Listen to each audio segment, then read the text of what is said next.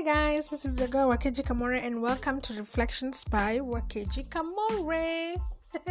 Thank you so much for tuning to the Bible Summary Chapter by Chapter podcast by Wakeji Kamore. We are at Exodus chapter 11 and this is uh, just a continuation of the plagues that uh, affected uh, the Egyptians um, as a way of God saving the Israelites from Egypt.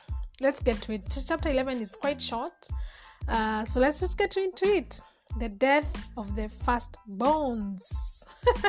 this is like the last, the beginning of the last plague. Yeah?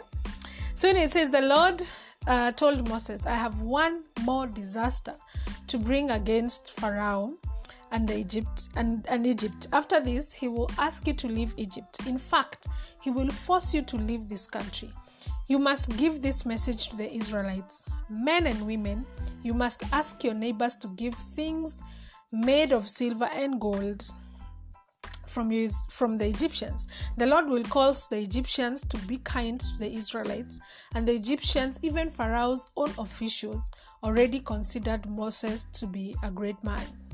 Moses said to the king, The Lord says, At midnight tonight, I will go through Egypt and every firstborn son of Egypt in Egypt will die, from the firstborn son of Pharaoh to the ruler of the ruler of Egypt to the firstborn son of the slave girl grinding grain. Even the firstborn animals will die. The crying in Egypt will be worse than any time in the past or any time in the future, but none of the Israelites or the animals will be hurt. Not even a dog will bark at them. Then you will know that the Lord has treated Israel differently from Egypt. All these officials of yours will come down to bow to me. They will say, Leave and take all your people with you. Only then will I leave. Then in anger, Moses left the meeting with Pharaoh. Then the Lord told Moses, The reason Pharaoh did not listen to you is so that I could show my great power in Egypt. I feel like God keeps repeating this. This is why Moses and Aaron did all these great miracles in front of Pharaoh. And this is what the Lord made Pharaoh. This is why the Lord made Pharaoh so stubborn that he would not let the Israelites leave his country. That's the end of uh, chapter 11. It's actually pretty, pretty short. Um, but the thing that I, you guys remember that in Exodus, when God was actually calling Moses, he told Moses that he would cause the Egyptians to gift the Israelites, and that's how they would take away the wealth of the of the Egyptians. Well, it's about to happen, and here in this chapter, God reminds Moses of it and tells tells him exactly how it will happen. That the Israelites are to ask the Egyptians for gold and for silver, and you know all those goody goody things, and that God would actually cause the Israel the Egyptians to actually be kind to the Israelites, which is really really great.